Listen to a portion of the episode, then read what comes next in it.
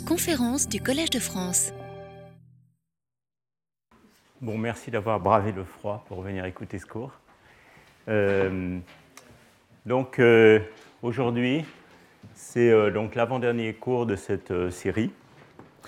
Et je vais vous parler des propriétés de la phase supraconductrice, tout au moins de certaines de ces propriétés, parce que bien entendu, en préparant ce cours, je me suis aperçu que le sujet était quand même un peu trop ambitieux pour juste une heure, et peut-être d'ailleurs je continuerai un peu euh, au dernier cours. Euh, il y aura à la fois un contenu, je dirais, euh, présentation de résultats expérimentaux, donc phénoménologie de cette phase, un petit peu de théorie également, mais moins échevelé que la présentation de RVB la dernière fois.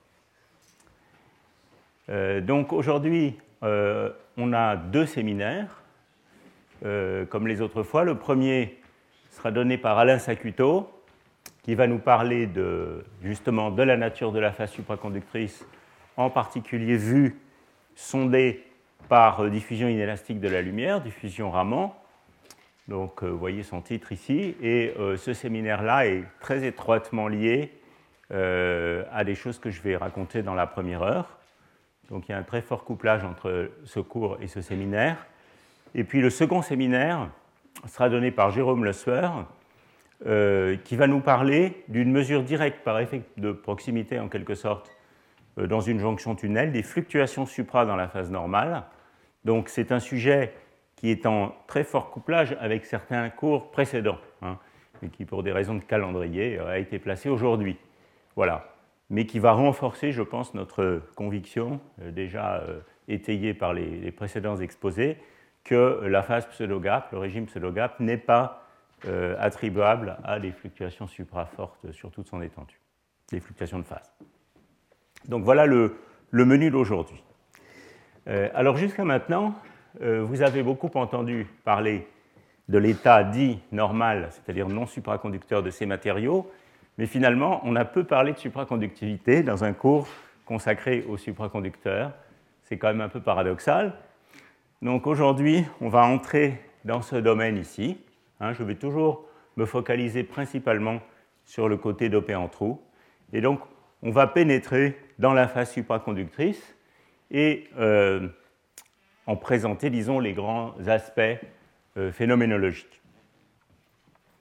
Alors, le, principal message, en fait, de ce, cours, c'est que euh, au début de la recherche sur les cuprates, il y avait une sorte de, croyance qui est que euh, l'état non supraconducteur, l'état normal des cuprates, est particulièrement anormal, justement, particulièrement inhabituel, en particulier l'état faiblement, le, régime sous-dopé de l'état normal, du côté dopé en trou, mais que finalement, quand on entrait dans la phase supraconductrice, on retrouvait des propriétés, je dirais, assez conventionnelles, euh, similaire à celle qu'on attendrait de la théorie BCS. Alors, le message principal du cours d'aujourd'hui, euh, qui évidemment euh, est étayé par les dix dernières années de recherche sur ce sujet, c'est qu'en fait, ça, c'est pas vraiment vrai. Et les, anomalies, l'étrangeté de l'état normal se retrouvent en fait dans bon nombre de propriétés de l'état supraconducteur, dans tout le régime sous-dopé, c'est-à-dire pour des dopages inférieurs au dopage optimal. Donc je voudrais essayer de vous convaincre de ça. Euh, il y a un certain nombre de grandes choses qui, sont vraies dans l'ensemble de ce dôme supraconducteur, qu'on soit sous-dopé au dopage optimal ou, sur, ou surdopé, mais il apparaît clairement quand même, je crois, et je pense que le séminaire d'Alain euh, étaiera encore plus ce point de vue, que euh, dans le régime surdopé, on a effectivement quelque chose qui, hormis la symétrie D, euh, ressemble à, euh, de plus en plus, au fur et à mesure qu'on dope, à une théorie de type, de type couplage faible BCS, alors que quand on est dans le régime sous-dopé, on en est quand même très éloigné. Donc voilà, en un mot, disons, le message d'aujourd'hui. Alors je vais commencer, ceci étant dit, par vous euh, donner des éléments qui sont euh, des éléments généraux, valables dans l'ensemble de la phase. Et bien sûr, le premier de ces éléments, c'est la question de la symétrie du paramètre d'ordre, hein, qui a été au début des cuprates, et même pendant quelques années, une question centrale et fortement débattue.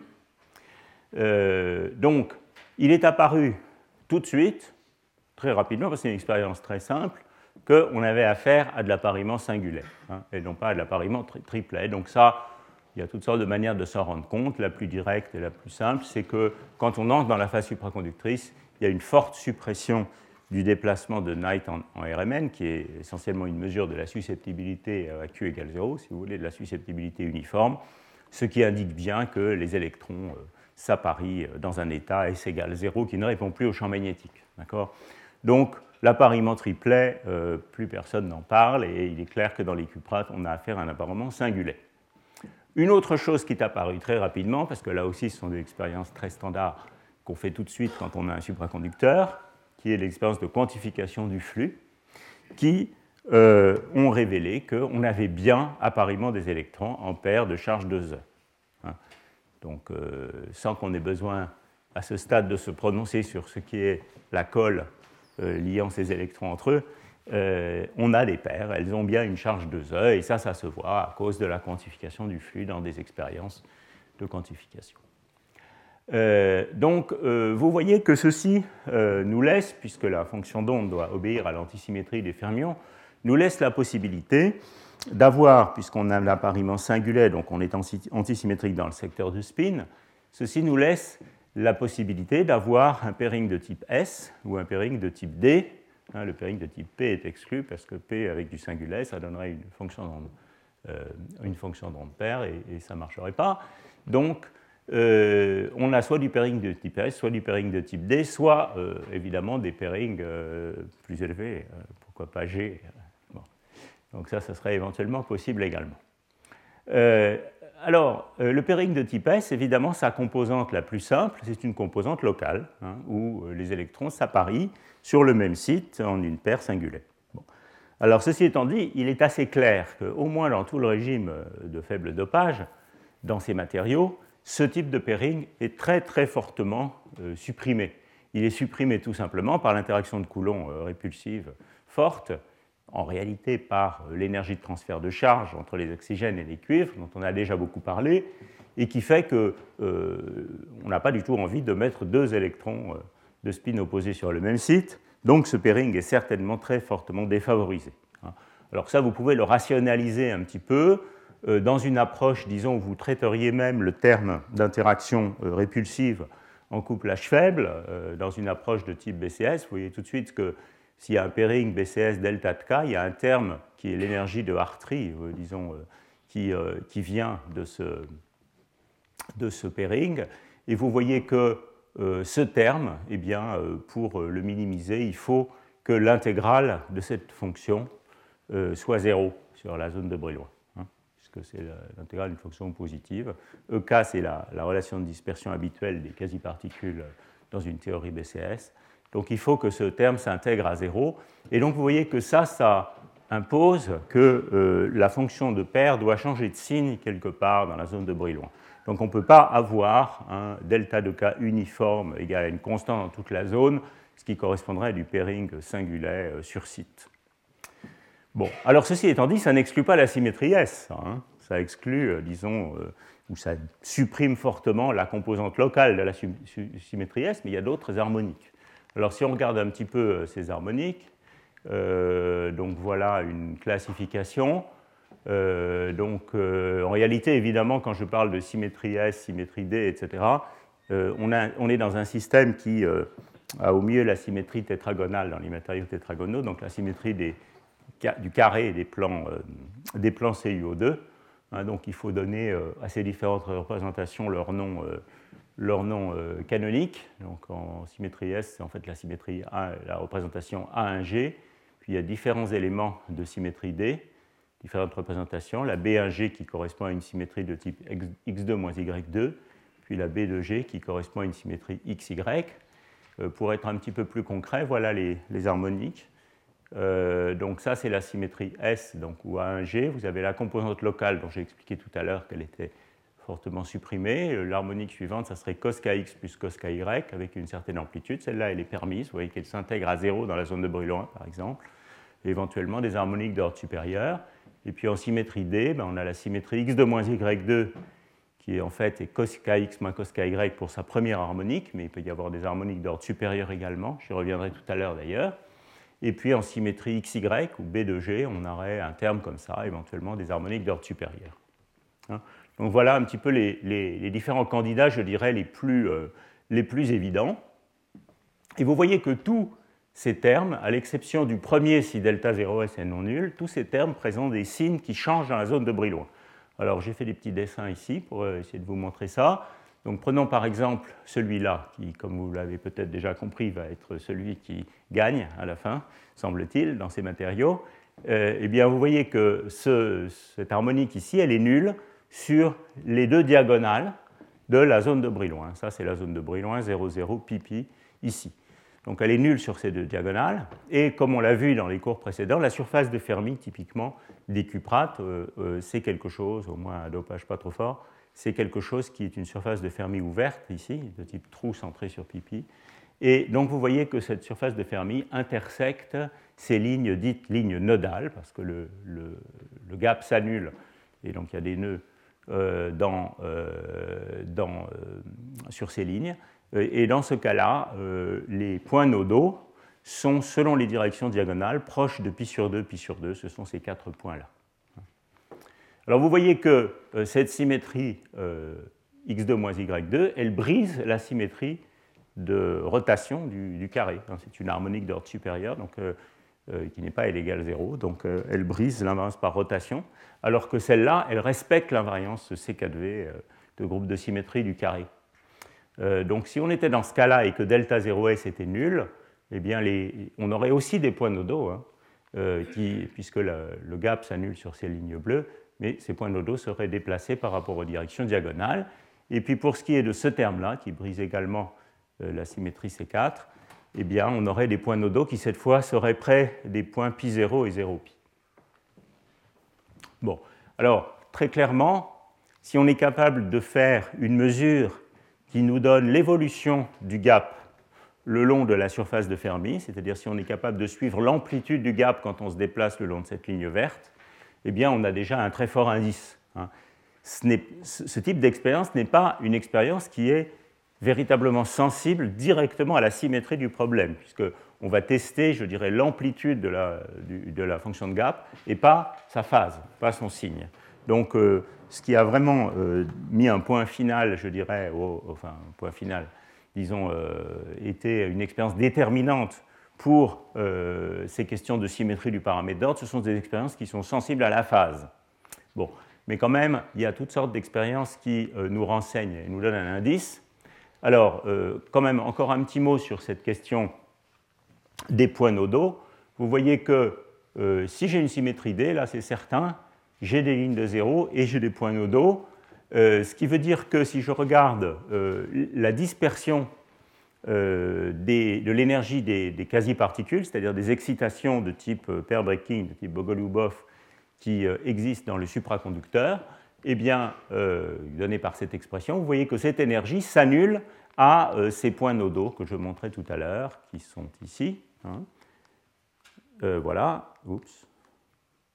Voilà, cette énergie s'annule ici. Et la dispersion au voisinage d'un de ces points, si je linéarise le spectre au voisinage d'un de ces points, eh bien, c'est essentiellement un cône de Dirac. Hein. c'est une dispersion linéaire avec euh, deux, vitesses. Une vitesse qui est la vitesse perpendiculaire à la surface de Fermi, à la ligne verte, hein, qu'on appelle VF traditionnellement, et puis une vitesse qui est une vitesse tangentielle à la surface de Fermi au point nodal, qui n'est autre que la dérivée angulaire de la fonction de gap, hein, et qu'on appelle V delta. Alors retenez bien ces deux nombres parce qu'on va en entendre parler dans toute cette heure. VF et V delta, et surtout V delta va jouer un rôle important dans toute la suite de ce cours. Et donc la dispersion, c'est quelque chose comme ça. Hein. Donc vous voyez, si je regarde selon la direction tangentielle, par exemple, j'ai une dispersion qui est euh, valeur absolue de delta k, perpendiculaire, donc une dispersion linéaire à la direction. Euh, bien entendu, une telle dispersion vous donne une densité d'état qui va s'annuler euh, au point nodaux, hein, puisque là, le gap s'annule, et cette densité d'état est linéaire en énergie à basse énergie. Euh, si vous regardez la densité d'état complète, qui correspondrait non pas à cette forme simplifiée près des nœuds, mais à cette forme-là, eh c'est quelque chose qui est linéaire en énergie à basse énergie, puis qui a des pics, hein, comme ceci, qui correspondent au bord du gap. Euh, donc euh, je voudrais contraster ça avec le cas BCS S-Wave habituel, où on a une densité d'état pour les excitations de quasi-particules qui est nulle à l'intérieur du gap, et puis deux fameuses singularités ici, hein, en bord de gap. Ici, on a des excitations de basse énergie dans l'état supra, hein, des excitations de gap non nul, et ça, de gap nul, et ça, ça va euh, nous donner une physique spécifique de ces supras euh, sans gap, en quelque sorte, euh, sur lesquels je vais beaucoup m'étendre dans, ce cours. Bien, alors donc revenons euh, à ce que je disais tout à l'heure, c'est-à-dire qu'il y a quand même des expériences qui, bien que n'étant pas sensibles à la phase, nous donnent des indices pour préférer une des différentes euh, symétries que j'ai présentées jusqu'à maintenant. Alors, Henri Aloul en a présenté une dans son séminaire sur la RMN. Vous voyez que le, temps de relaxation 1 sur T1 obéit sur plusieurs décades une loi 1 sur T1 proportionnelle à T cube, qui clairement est une loi qui signale l'existence d'excitation sans, sans, gap. Hein. si on a un gap S-wave euh, sur une plage finie en énergie, on aurait une loi activée pour cette dépendance de 1 sur T1. Donc l'existence d'une loi de puissance euh, nous dit qu'on va avoir des, nœuds dans le gap, et en fait, vous pouvez vous convaincre facilement que ce T cube est parfaitement compatible avec, euh, avec la densité d'état linéaire dont je viens de parler. Alors, un petit argument très rapide pour le montrer. Si vous avez une densité d'état linéaire en énergie, hein, ça veut dire que si vous prenez par transformé de Fourier, si vous regardez le comportement temporel de la fonction de Green, ça va être 1 sur taux 2, parce que la transformée de Fourier de 1 sur taux 2 se comporte à basse fréquence comme oméga, des taux sur taux 2, ça fait oméga. Et donc, comme la fonction de réponse qu'on regarde en RMN, c'est le carré d'une fonction de Green, disons en gros, c'est une fonction à deux particules, donc c'est le carré d'une fonction à une particule. Donc vous voyez que ça nous fait 1 sur taux 4. Hein. Et quand vous reprenez la transformée de Fourier de 1 sur taux 4, ben vous trouvez oméga cube. Et ce oméga cube n'est autre que ce t cube. Donc voilà, dit très vite et avec les mains, pourquoi euh, le T cube est bien révélateur euh, d'une densité d'état linéaire. Il va sans dire que pour euh, faire ça un peu plus proprement, il faut reprendre les bonnes expressions de la RMN dans l'état supra et, faire les calculs, mais en gros, on trouve ça. maintenant, si vous regardez le spectre STM, les, premiers spectres STM qui ont été obtenus sur les cuprates, et ça c'est plutôt le séminaire de, de Christophe Berthaud, eh bien, euh, vous voyez que, euh, alors il y a du bruit hein, à bas voltage ici, évidemment, euh, il y en a. de même qu'ici, si vous êtes vraiment, vraiment pointilleux, vous allez me dire qu'il y a une déviation par rapport au T cube à très basse température. Il y a déjà des effets d'impureté, hein, c'est tout à fait clair. C'est pour ça que ces expériences n'ont pas complètement convaincu tout le monde avant qu'il y ait des expériences sensibles à la phase. Mais enfin, quand même ici, on a comparé, disons, un espèce de fit linéaire de la conductance tunnel par rapport à un fit par une théorie BCS S-wave qui aurait un gap franc, vous voyez que quand même il est difficile de contester que euh, la caractéristique linéaire marche un peu mieux. Et ça, ce n'est pas euh, la plus belle caractéristique IV euh, qu'on soit capable de donner sur les cuprates. Donc ça, c'est encore un autre, un autre indice, on va dire.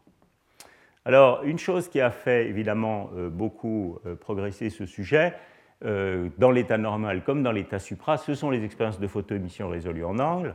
Dans les expériences de photoémission résolues en angle, on peut suivre l'évolution du gap pour les excitations à une particule de manière résolue en impulsion. Alors ça, évidemment, c'est très beau. On peut se déplacer le long de la surface de Fermi depuis les régions au voisinage de pi0 jusqu'au voisinage des régions diagonales. C'est exactement ce qui est représenté ici. Ça, c'est le quart de la zone de Brillouin. Pi0, euh, disons ici, pi sur 2, pi sur 2. Et ceci vous montre une euh, la dépendance en impulsion ou en, angle sur la surface de Fermi ici, quand vous vous déplacez depuis euh, les régions proches de π0 qui sont là, jusqu'aux régions proches de la diagonale qui sont ici. Hein. Et ce qui est mesuré ici, la manière dont cette échelle d'énergie est extraite, c'est que quand on entre dans l'état supraconducteur, et en fait même au-dessus, comme vous l'avez vu dans l'état pseudo-gap, euh, eh bien, le point d'inflexion des spectres de photoémission euh, sont, est décalé par rapport au zéro d'énergie. Le zéro d'énergie, c'est une référence qui est l'énergie de Fermi qu'on connaît parce qu'on peut faire une mesure sur un métal simple. Hein. et c'est ce décalage entre le zéro d'énergie et le point d'inflexion du spectre qui est identifié comme euh, une estimation du gap, et vous voyez que cette échelle d'énergie s'annule exactement sur la diagonale. Hein. Donc clairement, ça c'est quelque chose qui favorise, qui est un indice qu'on a un pairing de type euh, essentiellement cos kx moins cos ky, et éventuellement des harmoniques supérieures, j'y reviendrai tout à l'heure. Bon, donc tout ça, ce sont des mesures qui sont des indices. Ça, c'est une mesure directe. C'est plus qu'un indice, c'est quand même une mesure directe de l'amplitude du gap. Mais ce ne sont pas des mesures véritablement euh, qui testent directement la symétrie au sens où ce seraient des mesures sensibles à la phase. Euh, vers le milieu, euh, fin des années 90, il y a eu une superbe mesure, en fait deux types de mesures qui ont établi euh, par des mesures sensibles à la phase qu'on avait affaire à un pairing D. Et alors, malheureusement, c'est un des sujets sur lesquels j'ai un peu de regret, c'est que je ne vais pas avoir le temps de vous décrire en détail, de manière à vous faire comprendre comment ça marche vraiment, ces mesures sensibles à la phase, parce que euh, c'est assez compliqué quand même. C'est assez long et compliqué. Il me faudrait au moins 20 minutes ou une demi-heure pour entrer dans les détails de, euh, ces explications.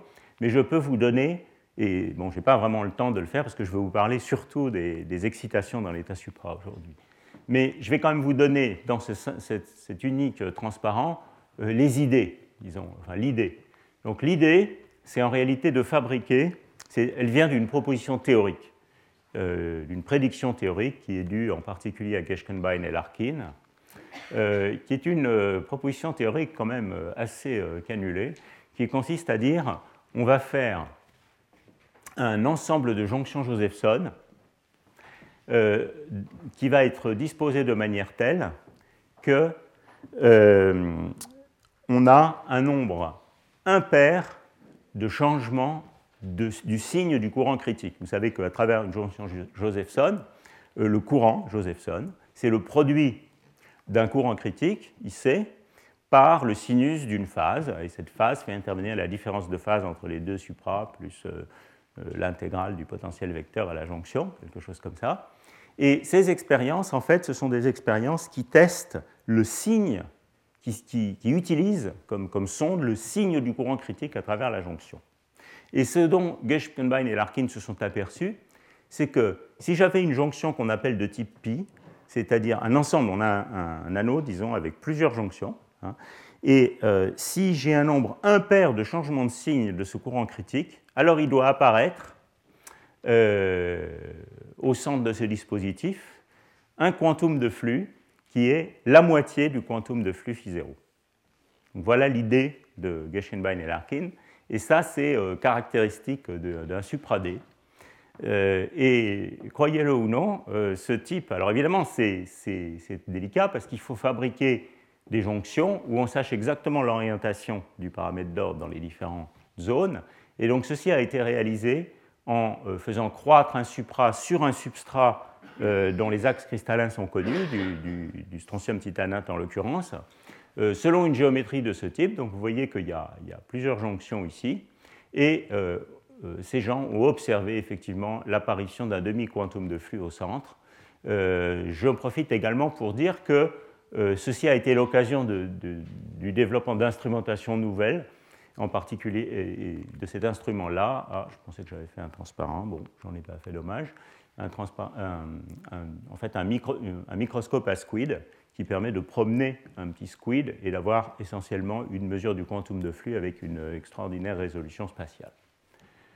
Voilà, encore une fois, ça c'est un transparent un peu superficiel. Euh, je n'ai pas vraiment le temps d'entrer dans les détails et je ne suis pas non plus un spécialiste de ce sujet. Euh, mais il y a une très belle revue de Tsui et Kirkley, euh, Tsui étant un des, co-auteurs de cette manip assez extraordinaire, dans Reviews of Abundant Physics, à laquelle vous pouvez vous reporter et où tous les, enfin, à mon sens, un grand nombre de détails de ce type d'expérience sensible à la phase sont exposés. Bien, euh, donc voilà ce que je voulais vous dire sur euh, la symétrie du paramètre d'ordre. Et donc la conclusion de cette première partie, c'est que euh,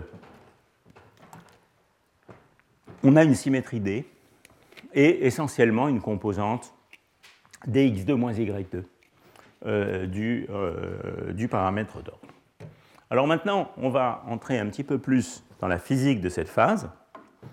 je vais vous parler un petit peu de la densité superfluide et d'une quantité qui est très étroitement reliée, qui est la rigidité de phase, phase stiffness en anglais, et euh, ensuite je vais vous parler de euh, l'effet des quasi-particules nodales sur les propriétés de ce supraconducteur. Bien, alors la densité superfluide, c'est quelque chose qui peut être mesuré par une mesure de la longueur de pénétration de London. Hein, qui est donc la, longueur de pénétration sur laquelle pénètre un champ magnétique dans l'échantillon. Il y a différentes techniques pour mesurer ça, par exemple la précession du spin des muons.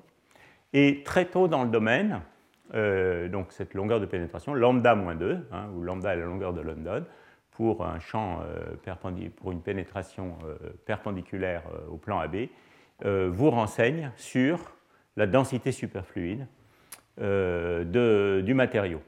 Euh, très tôt dans ce domaine, euh, les gens se sont, euh, Uemura, pour le nommer, s'est aperçu que cette densité superfluide, dans le régime sous-dopé, semblait, disons, en gros, être proportionnelle à TC. Alors vous, allez, vous allez voir plus tard que ce n'est peut-être pas exactement une proportionnalité, mais en tout cas, TC, c'est quelque chose qui s'écroule quand on sous-dope, hein, et la densité superfluide s'écroule avec elle.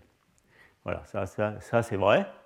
Et donc vous voyez que euh, ça veut dire qu'à bas dopage, on est en présence d'un superfluide qui a une faible densité de, de paires. Là, je parle de la densité superfluide à température nulle. Hein. Ce n'est pas un effet de température, c'est vraiment un effet de suppression du nombre de porteurs. Donc, de même qu'on a vu dans les expériences de conductivité optique que le poids du pic de Drude, c'est-à-dire les, les, porteurs disponibles pour le transport électrique dans l'état normal, était proportionnel au nombre de trous, en gros, et eh bien de même, la densité superfluide, c'est-à-dire les fractions d'électrons qui participent au pairing supraconducteur, est aussi en gros, disons, proportionnelle au nombre de trous. TC étant lui-même proportionnel en gros au nombre de trous. Euh, donc vous voyez euh, que c'est un drôle de superfluide. Euh, et ce lien entre la densité superfluide et la conductivité optique dans l'état normal, je dirais, est relativement attendu, puisque qu'est-ce qui se passe quand on passe de l'état normal à l'état supraconducteur du point de vue de la conductivité optique, eh bien, on a apparition dans la conductivité optique d'un pic delta, hein, et en fait, ce pic delta a un poids qui est euh, réminiscent de celui du pic de Drude, donc du pic de basse fréquence euh, de la conductivité optique dans l'état normal.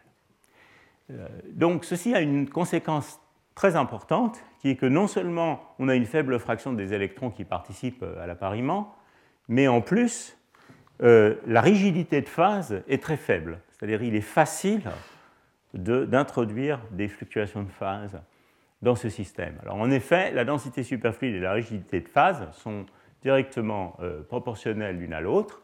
Et ça, c'est quelque chose qui est assez euh, intuitif.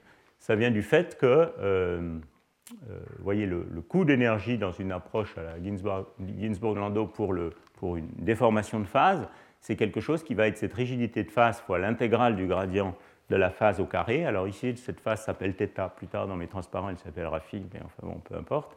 C'est la phase du paramètre d'ordre supraconducteur. Et ce coût, c'est quoi? Ben, C'est en fait, en gros, l'énergie cinétique des euh, porteurs.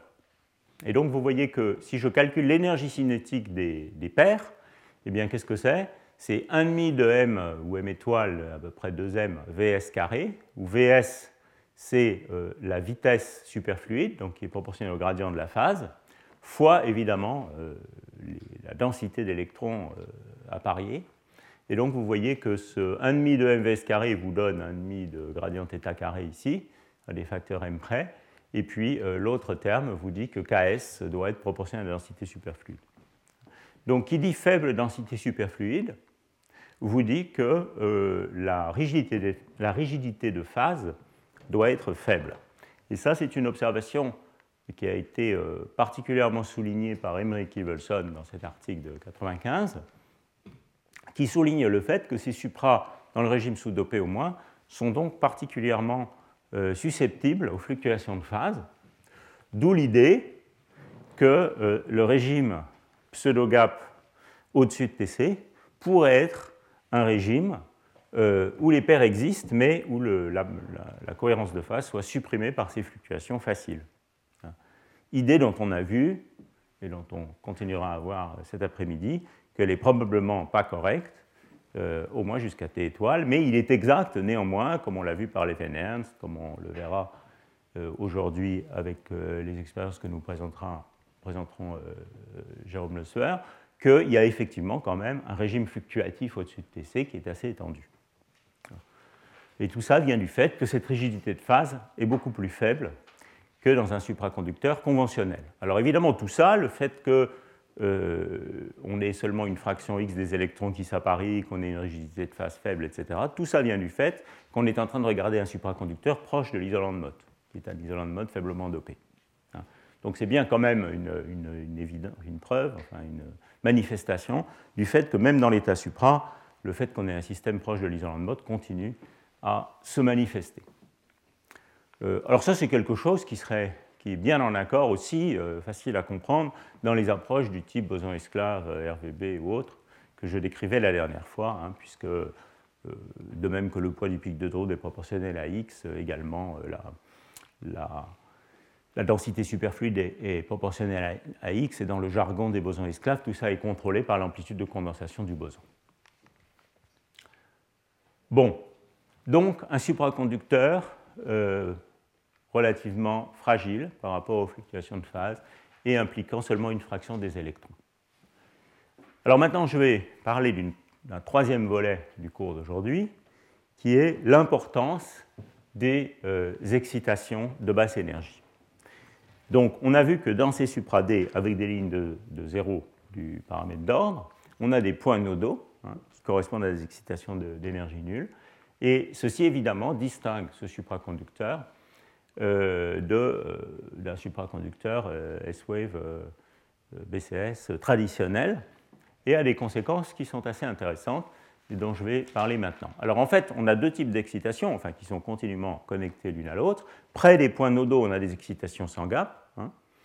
Euh, et euh, loin des points nodaux, eh bien, on a des excitations qui sont des excitations pair breaking euh, traditionnelles, je dirais, qui, qui correspondent à des excitations d'énergie finie. Pour les exciter, il faut fournir une énergie finie au système qui est liée au gap. Alors je vais en fait d'abord vous parler un petit peu de celle-là, vous montrer l'imagerie de ces excitations-là, parce qu'elles présentent des caractéristiques particulières dans ces régimes sous-dopés.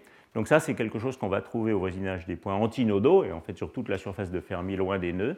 Et puis ça, c'est spécifiquement les excitations sans gap qui apparaissent aux points nodaux, dont je parlerai un peu après.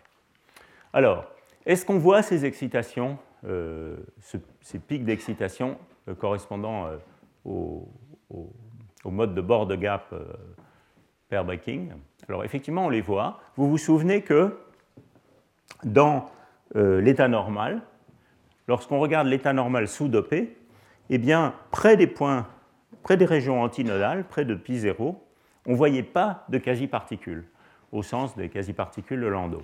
Si vous regardez le spectre de photoémission en rouge ici, hein, qui est pour bismuth de 2,1,2 euh, au-dessus de TC, juste au-dessus de TC, eh bien, vous avez ici euh, une forme du, spectre d'Arpès où il n'y a manifestement aucun pic. Tout ça est très mou et très large, il n'y a pas de pic de quasi-particules.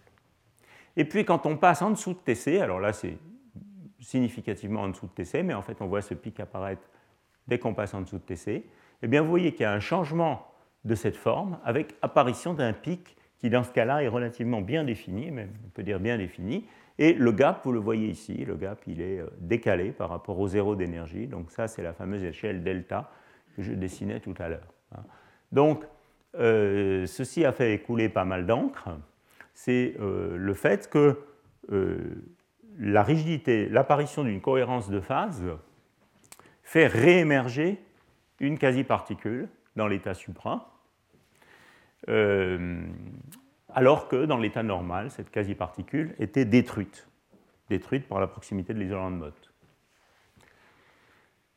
Bon, euh, d'où. Alors cette idée, elle semble, elle semble disons, justifier le fait que finalement, une fois qu'on a pénétré dans l'état supraconducteur, une fois qu'on a rigidifié la phase, eh bien, on retrouve une description relativement plus banale, hein, où on n'a pas cette euh, grande sélectivité dans l'espace des moments, mais on a restauration de quasi-particules assez euh, standards euh, en bord de gap.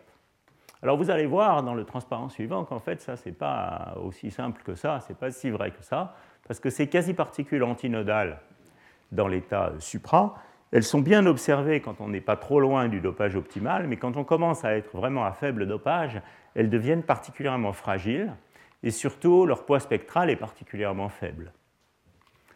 donc de nouveau, ces quasi-particules antinodales se souviennent de la proximité de l'isolant de Mott et elles ont quand même du mal à exister, même dans l'état supra. Alors je vais essayer de vous montrer ça ici. Donc euh, ici, c'est pour un dopage donné, je pense relativement proche du dopage optimal, oui, il est même légèrement surdopé. Et donc vous voyez, 140 K bien au-dessus de TC, cette forme ray très molle, hein, euh, sans avoir une bonne quasi-particule.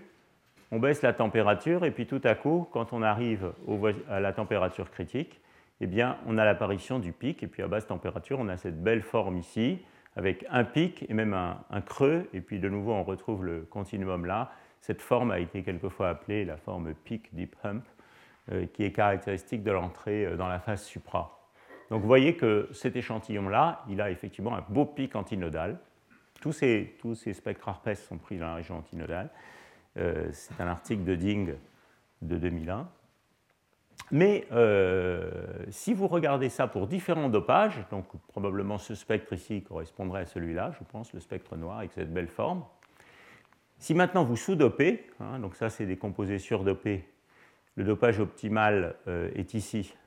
Et puis ça c'est des composés fortement sous-dopés, eh bien vous voyez que quand on sous-dope, ce pic antinodal, tout ça c'est des spectres de basse température, hein, ce, pic antinodal il devient euh, assez éthique. Donc euh, clairement, il s'élargit probablement un peu, il commence à se perdre dans cette masse ici, mais il existe toujours dans ces échantillons, mais son poids spectral est clairement euh, très fortement supprimé. Alors en fait, ça c'est une question, euh, donc l'existence ou non de quasi-particules antinodales dans l'état fortement sous-dopé, c'est une des questions assez controversées, euh, peut-être même encore aujourd'hui, sur les cuprates. C'est une des questions sur lesquelles les controverses ne viennent pas uniquement de questions d'interprétation des données, mais même de différence entre les données expérimentales dans différents groupes. Euh, pourquoi? Parce que probablement ces quasi-particules sont suffisamment fragiles pour être très sensibles euh, au désordre, par exemple, ou à la qualité de l'échantillon. Et donc, euh, on les voit bien, enfin, on les voit, malgré leur faible poids spectral, quand on a des très bons échantillons, et on ne les voit pas très bien quand on a des mauvais échantillons, elles peuvent même être complètement supprimées. On, retrouve ici l'idée qu'on a déjà évoquée plusieurs fois, qui est que les régions antinodales sont sensibles à la physique de courte portée dans l'espace réel, et en particulier au désordre. Alors, voilà, euh, à partir de ces données, dans le même article, euh, un effort pour extraire le poids spectral euh, relatif du pic par rapport au reste. Ce n'est pas quelque chose qui est si facile à faire que ça en photoémission parce qu'on n'a pas vraiment de référence absolue du poids spectral. Mais enfin, on peut essayer. Et ces auteurs vous donnent une dépendance du poids spectral des quasi-particules antinodales dans l'état supra qui, vous voyez, s'écroule avec le sous-dopage.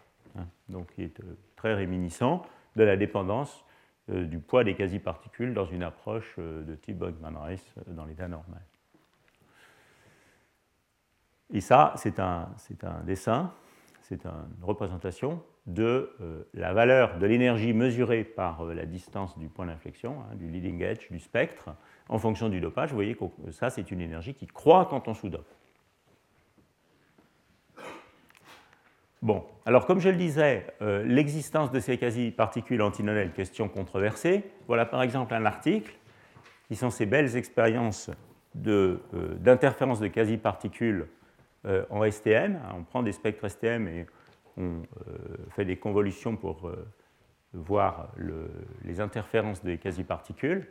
Et euh, ce qui euh, est représenté ici, c'est euh, dans la demi-zone de le quart de la zone de Brillouin, où on voit dans ces expériences d'interférence de, quasi-particules, dont Christophe Berthaud a un peu parlé, la présence de quasi-particules. Et vous voyez que la conclusion de ces auteurs, c'est qu'en fait, ces quasi-particules sont présentes sur un arc de ce type la, qui ressemble à l'arc de Fermi dans l'état normal.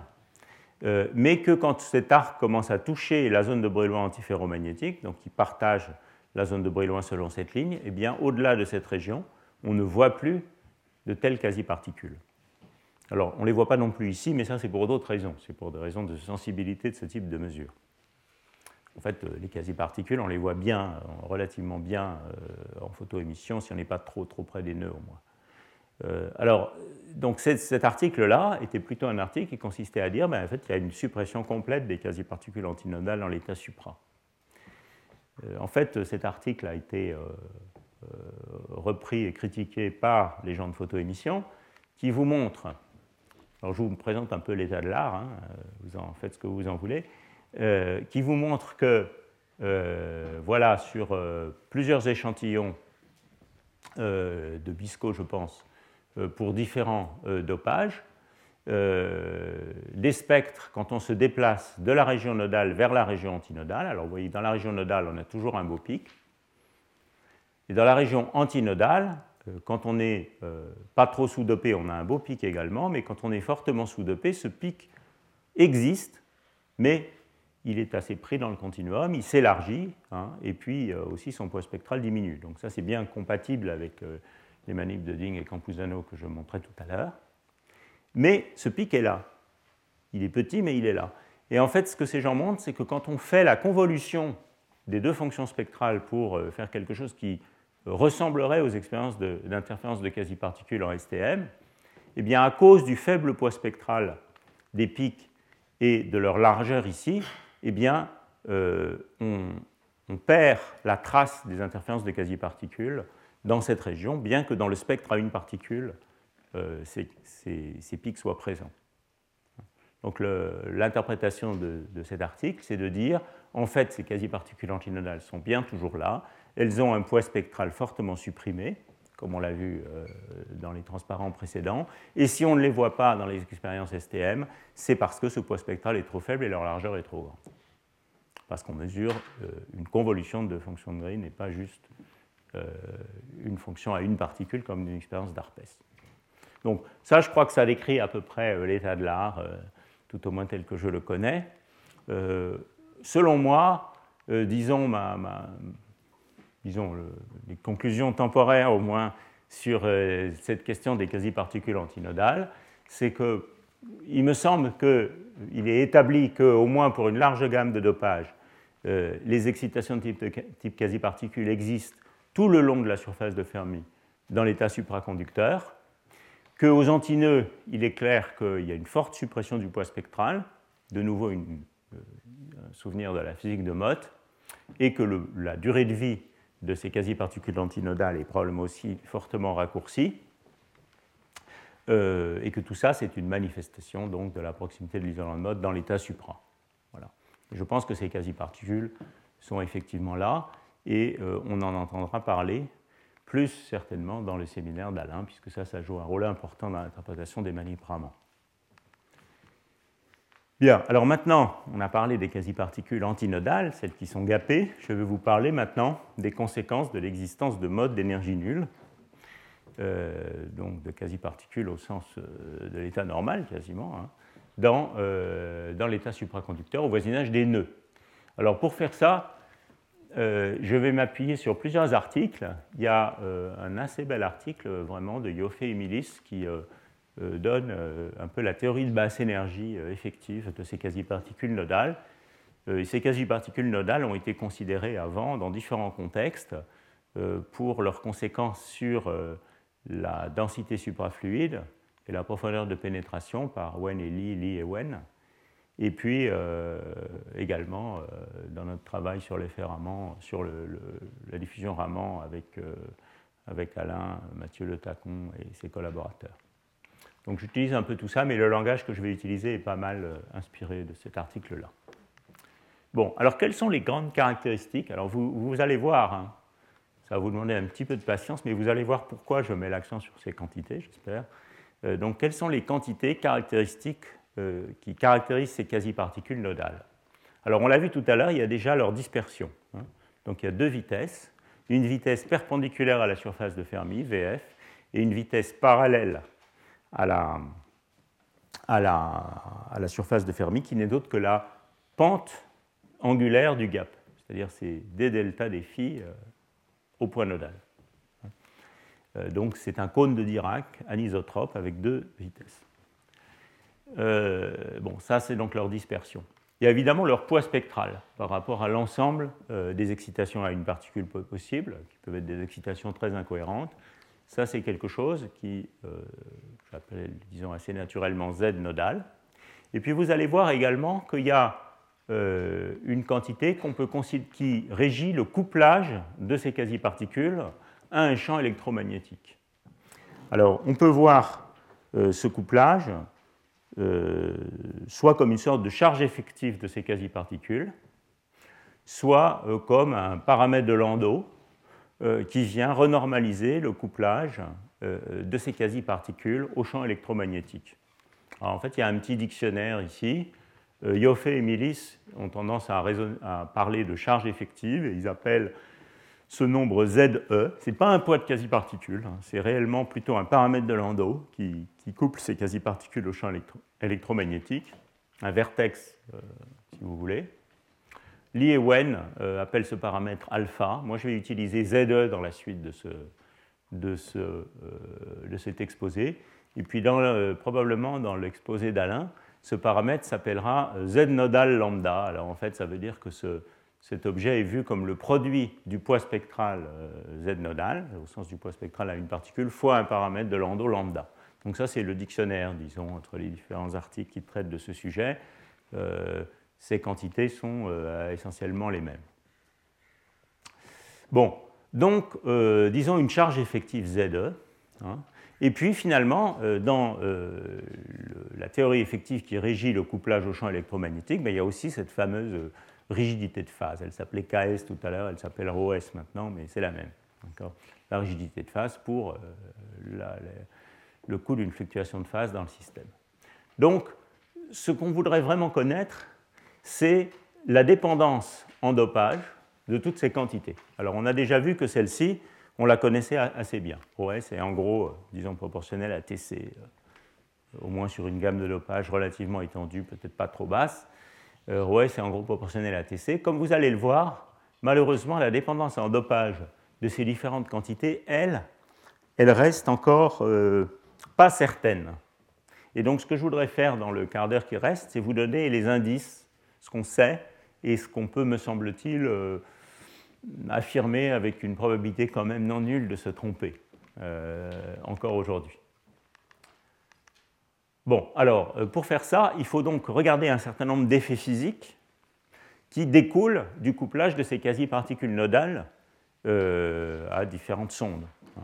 On voit des manifestations par différentes expériences de ces quasi-particules nodales.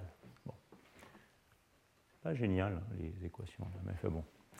Euh, donc euh, voilà euh, la théorie de basse énergie de ces quasi-particules nodales.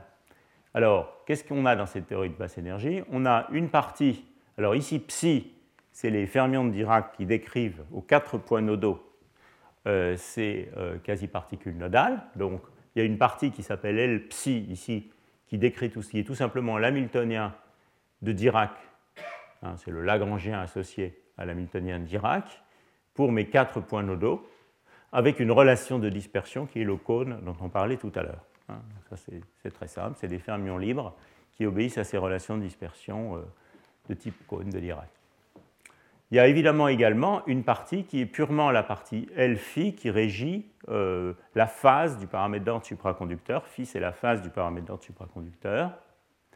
Et euh, ça, c'est quelque chose qui fait intervenir, comme on l'a vu tout à l'heure, la densité suprafluide, et puis gradient phi plus, euh, c'est la substitution de, de Pyers standard, le couplage au champ électromagnétique, au potentiel vecteur A. Donc ça, c'est la partie euh, champ électromagnétique et phase dynamique de la phase du paramètre d'ordre superfluide. Et puis il y a une partie qui décrit le couplage entre ces fermions de Dirac et euh, ce champ électromagnétique. Et ça, c'est un couplage, un couplage de type courant-courant, hein, de type courant-champ de jauge. Donc vous avez mu phi plus 2 euh, mu, qui est ce terme ici, qui couple au courant de fermions de Dirac. Et c'est là qu'intervient, c'est le coefficient de ce couplage, qui est cette charge effective ZE. Donc vous voyez les différents, comment ces différents paramètres entrent ici. Vous avez la rigidité de phase qui entre dans l'hamiltonienne de la phase. Vous avez les deux vitesses qui entrent dans euh, cette quantité, dans, la dispersion de ces fermions de Dirac. Et puis vous avez la renormalisation de la charge qui entre dans euh, le couplage de ces fermions de Dirac euh, aux fluctuations de phase. Donc voilà la théorie de basse énergie. Et maintenant, on peut extraire un certain nombre d'effets physiques de tout ça. Alors, la première chose qu'on peut faire, qu'on peut regarder, c'est la contribution de ces quasi-particules à la thermodynamique du, problème. Euh, bien entendu, l'existence de modes d'énergie nulle va nous donner une chaleur spécifique qui n'est pas exponentielle de moins euh, delta sur T, comme dans un supraconventionnel, mais qui va nous donner une loi de puissance. Quelle est cette loi de puissance? Ben, Vous pouvez l'obtenir assez facilement à partir de cette théorie de basse énergie.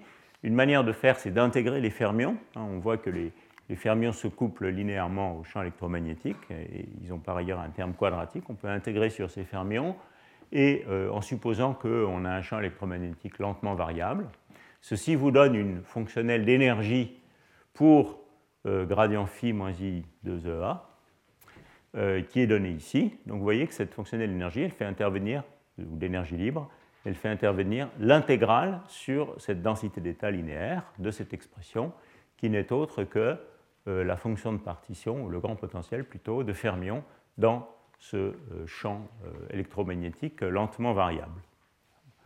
Voilà, alors une fois que vous avez cette énergie libre, vous pouvez prendre deux dérivés par rapport à la température pour trouver la chaleur spécifique. Et le résultat H en nul est celui auquel vous vous attendez, puisque vous avez une densité d'état linéaire, eh bien vous avez un terme proportionnel à t carré dans la chaleur spécifique. Il n'y avait pas vraiment besoin de faire tout ça pour deviner ce résultat. Donc la première chose, c'est un terme en t carré dans la chaleur spécifique, qui est vu euh, également dans les expériences, modulo évidemment tous les problèmes d'impureté. Par contre, il y a un effet plus marrant, euh, pour lequel ces mathématiques-là sont utiles, qui s'appelle l'effet Volovic, qui a été prédit par M. Volovic, euh, en 80, j'ai oublié la date exacte, enfin, tellement longtemps après la découverte des cuprates, début des années 90, je crois, euh, qui est que si je regarde au contraire les contributions à la chaleur spécifique en champ fort, alors fort, ça veut dire plus grand que euh, cette quantité-là, qui est en gros le quantum de flux fois VF sur T au carré, eh bien on va avoir une contribution additionnelle, on va retrouver en fait une contribution linéaire en température, euh, qui va être proportionnel à la racine carrée du champ magnétique. Alors ça, c'est quelque chose qui peut se comprendre par le fait que le couplage au champ magnétique euh, décale la relation de dispersion à cause de la, du terme de substitution de Pyers qui est ici, décale, le, enfin fait un offset de la dispersion de ces fermions de Dirac. Et euh, quand on regarde la contribution donc à la chaleur spécifique des euh, fermions euh, ainsi décalés euh, en présence des vortex du système, eh bien, on trouve une contribution à la chaleur spécifique qui est proportionnelle à la racine du champ. et vous voyez que le coefficient de ce, de ce, terme, donc ça c'est le champ magnétique en unité du quantum de flux, et il y a un coefficient ici qui fait intervenir la charge effective divisée par cette vitesse nodale V delta. Donc la mesure de cet effet Volovic permet euh, en principe de remonter à la dépendance en dopage, pour différents dopages, permet en principe de remonter à la dépendance en dopage de cette quantité.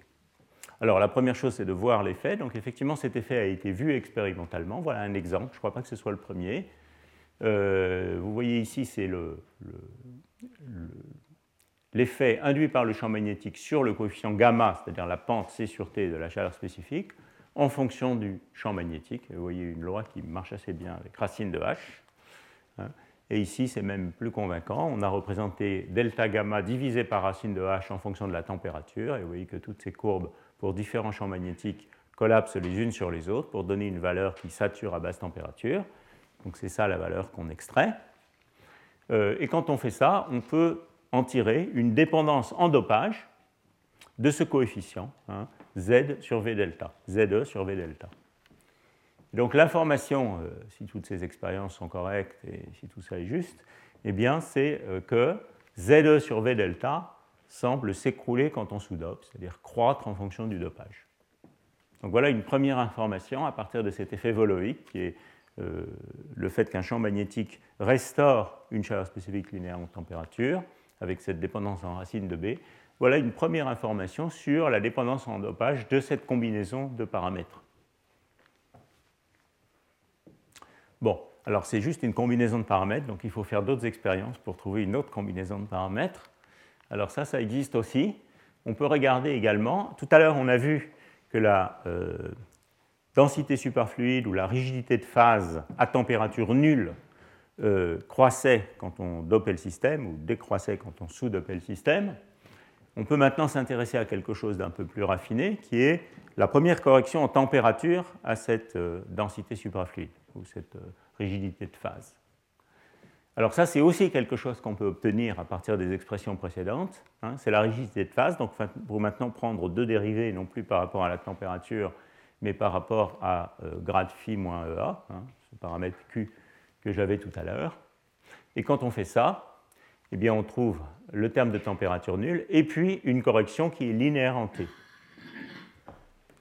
La, linéarité de la correction en T reflète directement la linéarité de la densité d'état de nouveau. Donc on a une correction linéaire en T, et puis on peut calculer le coefficient, et quand on fait ce calcul, eh bien, on s'aperçoit que ce coefficient il est proportionnel au carré de la charge effective, ZE, divisé fois VF divisé par V delta. Hein. Donc en principe, le coefficient linéaire en T qui décrit la manière dont les quasi-particules excitées, euh, puisqu'elles sont faciles à exciter, puisqu'elles n'ont pas de gap, euh, décroissent encore, font encore décroître la, euh, la, rigidité de phase par rapport à sa valeur à température nulle, eh bien, le coefficient de cet effet vous permet d'accéder cette fois au paramètre Z carré VF sur V delta. Tout à l'heure, on avait Z sur V delta, maintenant on a ça. Ça, c'est une observation qui est due à Patrick Lee et Xiao Gangwen en 1997. Alors, ces expériences ont été faites. Voilà, toujours par mesure de la profondeur de pénétration, donc voilà lambda moins 2 en fonction de la température, pour différents films d'Ibacuo. Et donc vous voyez ici, euh, sur ces beaux échantillons, vous voyez ici une belle linéarité à basse température. Donc ça, vous pouvez déjà considérer ça aussi comme une confirmation de la symétrie D. Euh, donc une belle linéarité en fonction de la température. Et ce que vous voyez également, c'est que cette pente on le devine à l'œil ici, est quasiment indépendante du dopage. Quasiment indépendante du dopage. Alors vous vous souvenez que ρS de 0 était proportionnel à Tc, donc je peux écrire ça de la manière suivante. ρS de t égale ρS de 0 proportionnel à Tc fois 1 moins Ct sur Tc. Si j'admets que ça, c'est la loi d'Uemura, est proportionnelle à Tc, vous voyez que les Tc se, compensent, et donc ça me dit bien que ce coefficient C est essentiellement, tel que je l'ai écrit, essentiellement euh, indépendant du dopage. Donc il doit y avoir euh, un collapse de toutes ces courbes à basse température dans, une représentation euh, en fonction de T sur Tc, ce qui est bien vérifié ici. Donc la conclusion de tout ça, c'est qu'il semble que, au moins pour ces échantillons-là, ce coefficient, cette pente, le coefficient du terme linéaire en T semble être indépendant du dopage. Et donc cette combinaison Z carré VF sur V delta. Alors en fait, comme toujours dans les cuprates, ça c'est c'est un peu une, simplification. Euh, depuis, il y a eu des choses nouvelles qui ont été faites. Vous voyez, ça, ça date de la fin des années 90.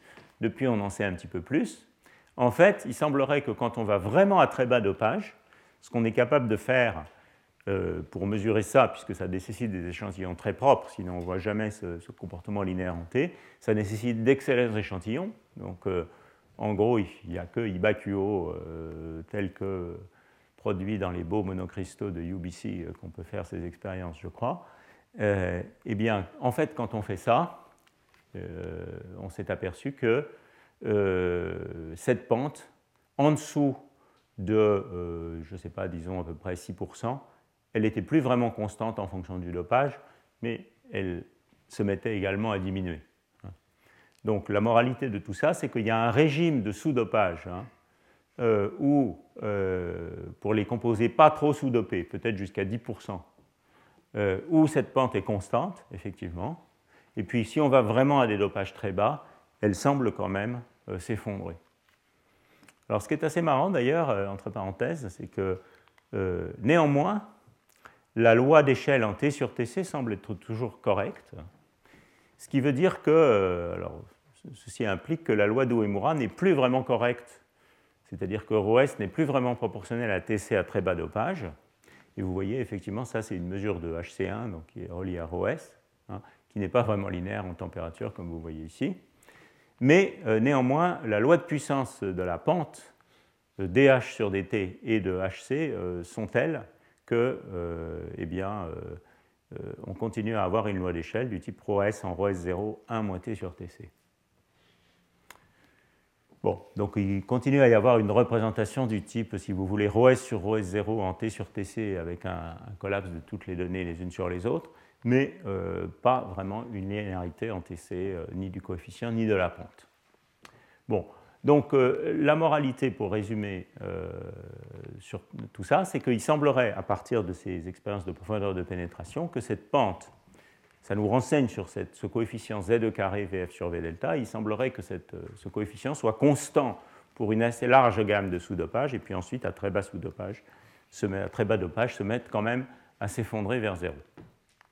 Alors en fait, cette observation-là, elle est euh, en connexion directe avec quelque chose dont je pense Alain va parler dans son séminaire, qui est une observation euh, qui avait été faite euh, dans un travail commun entre son équipe, moi-même et Gabi où on avait remarqué que c'est la même physique en fait qui contrôle, c'est également ces excitations nodales qui contrôlent le comportement basse fréquence du spectre Raman dans une certaine géométrie de polarisation de la lumière, qui est la géométrie B de G, euh, et que, euh, effectivement, quand on regardait les données, euh, disons, avec un certain soin, il faut normaliser ces données par une règle de somme, eh bien, la pente à basse fréquence des spectres Raman était également constante en fonction du dopage. Et en fait, vous voyez qu'il y a même cette tendance ici que, effectivement, elle est constante pour une assez large gamme de dopage, et puis à très très bas dopage, elle pourrait avoir une tendance à, descendre également, comme on l'a vu pour la profondeur de pénétration. Donc cette observation-là euh, est tout à fait analogue à l'observation faite sur une quantité différente, euh, qui est la profondeur de pénétration. Donc, on obtient ainsi un renseignement sur Z carré VF sur V delta, et je note au passage que cette constance de ce paramètre en fonction du dopage, est une, très sérieuse difficulté pour les théories de type RVB, euh, boson esclave, toutes les théories qui sont uniformes sur la surface de Fermi, qui décrivent la suppression des quasi-particules de manière uniforme sur la surface de Fermi. En effet, qu'est-ce que ces théories nous, diraient? Eh bien, euh, elles nous diraient qu'en gros, cette charge effective ZE coïncide avec le poids des quasi-particules, tout simplement. Donc, on a déjà vu plusieurs fois qu'il était proportionnel au dopage dans ces théories-là. Et donc vous voyez que, et puis euh, V delta, c'est quelque chose qui euh, suit plutôt euh, delta max, donc qui a plutôt tendance à augmenter quand on sous-dope. Donc le résultat de ça, c'est que ce paramètre Z carré sur V delta, c'est quelque chose qui devrait, selon ces théories, très fortement augmenter, au moins comme, pardon, très fortement diminuer quand on sous-dope. Et ce n'est pas du tout ce qu'on voit, hein, puisqu'on a vu que c'était plus ou moins constant. Hein. Donc là, il y, a, vraiment un problème. Euh, et, le problème qui est soulevé ici, c'est que euh, cette description euh, fournie par toutes ces approches est beaucoup trop uniforme sur la surface de Fermi et ne fait pas la différence entre les régions nodales et antinodales, la différence de, poids spectral entre les régions nodales et les régions antinodales. Et je pense que dans son séminaire, Alain vous fournira une manière de sortir de ces difficultés-là. Mais vous voyez que ces théories RVB uniformes ne, coïncident, ne permettent pas d'expliquer ces expériences. Bon, alors je vais essayer de, de, résumer ici un petit peu ce qu'on a appris. Et ce transparent, il faut quand même le prendre encore avec un point d'interrogation parce que euh, vous voyez que ça repose sur des expériences qui sont des expériences délicates. Et euh, bon, euh, ce n'est pas sûr que ces conclusions soient vraiment correctes, mais il me semble qu'on peut quand même affirmer la chose suivante. quand on décroît le dopage à partir du dopage optimal, on voit à partir de l'effet Volovic Z sur V delta décroît. À partir des expériences à la fois de profondeur de pénétration et de raman, cette combinaison de paramètres est constante et puis finalement à très bas dopage se met à avoir une tendance à décroître également.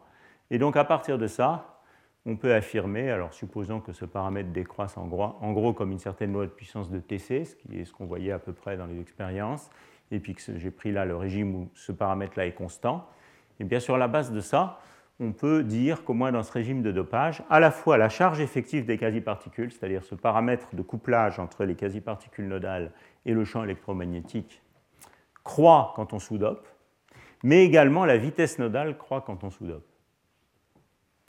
Donc le, paramètre, la pente du gap au nœud, croît quand on sous-dope. De la même manière que euh, la valeur du gap à une particule observée euh, en STM ou en, en ARPES croît quand on sous-dope. Alors pourquoi est-ce que ça c'est important? C'est important parce que la dépendance de la vitesse nodale en fonction du dopage a une connexion directe, euh, je vais peut-être passer sur ça euh, pour un instant, à une connexion directe avec la question de l'existence d'une ou de deux échelles d'énergie dans la fonction de gap. Alors, en effet, on a vu que le gap supra avait une symétrie de type dx de moins y2, mais il y a plusieurs harmoniques dans dx de moins y2. Il n'y a pas que cos kx moins cos ky, il y a aussi d'autres harmoniques. Hein. Donc, il n'y a pas seulement un terme, un seul paramètre, delta max cos kx moins cos ky, mais il peut y avoir d'autres termes. Et la question est de savoir si euh, il y a une seule échelle d'énergie dans ce gap supraconducteur, avec une seule dépendance en dopage, hein, qui serait donc que le gap croît quand on sous-dope, qui est en soi un comportement relativement paradoxal et, étrange, euh, ou bien si, en réalité, euh, il y a une autre échelle d'énergie près des nœuds qui aurait le comportement opposé, qui suivrait plutôt TC, de manière plus, euh, disons, banale par rapport à un comportement BCS standard. Donc si on envisage des distorsions de cette forme, cos kx moins cos ky, on peut imaginer un scénario à deux échelles d'énergie pour le gap supraconducteur, où on a l'échelle d'énergie antinodale qui croîtrait quand on sous-dope et l'échelle d'énergie nodale qui décroîtrait quand on sous-dope. Alors, on vient de voir qu'il y a quand même un certain nombre d'indices à partir de ces expériences que il ne semble pas que V delta décroisse quand on sous-dope. Mais enfin, il faut quand même prendre ça, je pense, comme un indice. Entre parenthèses, incidemment, mais j'ai déjà pas mal dépassé mon temps, euh, ce type de comportement où V delta suivrait finalement le, gap euh, antinodal quand on sous-dope euh, est également cohérent avec les expériences de conductivité thermique. alors, je n'ai pas beaucoup le temps d'entrer dans les détails. Kamran Benya en a un petit peu parlé dans son séminaire. Euh, il y a une théorie de la conductivité thermique dans cet état supra qui euh, est due à, Patrick Lee en particulier, qui insiste sur le fait que dans la limite propre, eh bien, il y a une valeur universelle de ce kappa sur T qui ne dépend de rien du tout, et en particulier pas de ce paramètre ZE, donc pas des renormalisations, des paramètres de Landau qui caractérisent le couplage euh, des quasi-particules au, champ, euh, et que la conductivité thermique serait purement donnée par le rapport de la vitesse de Fermi euh, perpendiculaire à la vitesse de Fermi nodale, à la vitesse de Fermi tangentielle, selon cette formule. Euh, si vous achetez cette formule, eh bien, les expériences de conductivité thermique semblent effectivement en accord avec le fait que V delta augmente quand on sous-dope. Mais enfin, j'insiste quand même que sur, sur le point suivant, qui est que dans cette fameuse figure qui montre V delta extrait des expériences de conductivité thermique, il n'y a en fait que deux points, qui sont ces points expérimentaux ici, qui sont réellement des expériences de conductivité thermique, puisque ce graphe compare à toutes sortes d'autres expériences d'ARPES en particulier, il n'y a que deux points qui sont extraits de la conductivité thermique et qui concernent le régime sous-dopé. Il y a d'autres points dans le régime euh, dopage optimal et surdopé, mais il n'y a que deux points ici dans le régime sous-dopé. Hein. Donc là encore, euh, ceci est à prendre euh, quand même avec des pincettes, d'autant plus que, comme toujours, les choses sont compliquées, et cette limite propre, dans laquelle cette formule est correcte, a été fortement critiquée par le groupe d'Ando, qui prétend avoir des, évidences expérimentales claires qu'on n'a pas en réalité ce comportement universel de la conductivité thermique. Euh, donc euh, les expériences de conductivité thermique sont peut-être plus à prendre comme un indice qu'autre chose. Ceci étant dit, la conclusion, euh, il y a quand même un faisceau de conclusions, me semble-t-il, qui tendent à privilégier le fait que V delta pourrait effectivement croître quand on sous-dope. Bon. alors ceci m'amène essentiellement à la fin du cours d'aujourd'hui et ménage une transition tout en douceur avec le séminaire d'Alain Sacuto, puisque vous allez voir qu'effectivement, dans l'état supraconducteur, il y a, pour un certain nombre d'expériences, deux échelles d'énergie qui apparaissent. Hein. et donc la question est de savoir si comment peuvent, ces deux échelles d'énergie peuvent être expliquées et si elles sont liées à une dépendance différente en dopage du delta antinodal et du V delta ou non. Alors ça, c'est quelque chose qui euh, a été beaucoup remis euh, au goût du jour euh, à l'occasion des expériences Raman euh, que j'ai citées tout à l'heure, donc en 2006, mais qui avait un certain nombre de précurseurs dans la littérature, en particulier des expériences de réflexion d'Andreev qui euh, étaient menées par Guy de Cher, qui suggéraient l'existence de deux échelles d'énergie, et également des expériences d'optique sur, PCCO menées à l'ESPCI par Lobo et, Ricardo Lobo et Nicole Bontemps. Euh, qui suggérait également, à partir de l'optique, l'existence de deux échelles d'énergie dans l'état supra. Voilà, mais je crois que je vais m'arrêter là. Euh, alors, il y a deux sujets importants, euh, à mes yeux, que j'ai malheureusement pas eu le temps de couvrir dans ce cours, qui sont, dans le cours d'aujourd'hui, qui sont d'une part la question de l'énergétique de la transition supra, et en particulier ce résultat très beau qui est dû à Nicole Bontemps et Ricardo Lobo, que la condensation dans l'état supra est pilotée par l'énergie cinétique, à la différence d'un régime BCS où elle est pilotée par l'énergie potentielle. Ça, c'est un très beau résultat obtenu par conductivité optique euh, dont je n'ai pas eu le temps de parler. Et puis il y a un autre sujet important pour la phase supra dont je n'ai pas eu le temps de parler, qui est un sujet beaucoup plus proche des matériaux, qui est qu'est-ce qu'on peut dire sur la dépendance de TC, les paramètres microscopiques des différents matériaux qui contrôlent TC, la dépendance dans le nombre de, de, couches euh, de plans CuO2 dans la cellule unité, la dépendance euh, dans les hoppings, euh, la, distance, la dépendance par rapport à la distance de l'oxygène apical. On sait un certain nombre de choses sur tout ça et j'en ai pas parlé. Et je me demande en fait si je ne vais pas consacrer mon dernier cours à ces aspects-là parce que c'est quand même des sujets importants qui seraient dommage de ne pas aborder du tout. Voilà, donc la conclusion du cours d'aujourd'hui, avec les précautions qui s'imposent sur l'interprétation des expériences et l'état actuel de nos connaissances, c'est que j'espère vous avoir quand même convaincu que l'état supraconducteur sous-dopé n'est pas euh, aussi euh, banal qu'il paraît, qu'il y a toute une série de, points, de, de, caractéristiques physiques de cette phase qui se, sont clairement associées avec la proximité de l'isolant de Mott comme euh, la faiblesse du poids spectral des quasi-particules antinodales, la, réduction de la densité suprafluide et de la rigidité de phase, etc., etc.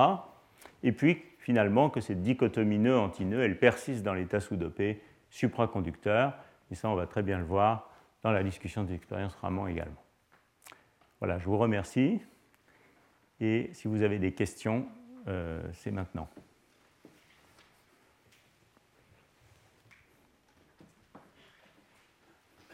Bon, on réserve les questions pour la séance de discussion à la fin, comme d'habitude. Eh bien, merci. On reprend donc à 15h30. Retrouvez tous les contenus du Collège de France sur www.colège-2-france.fr.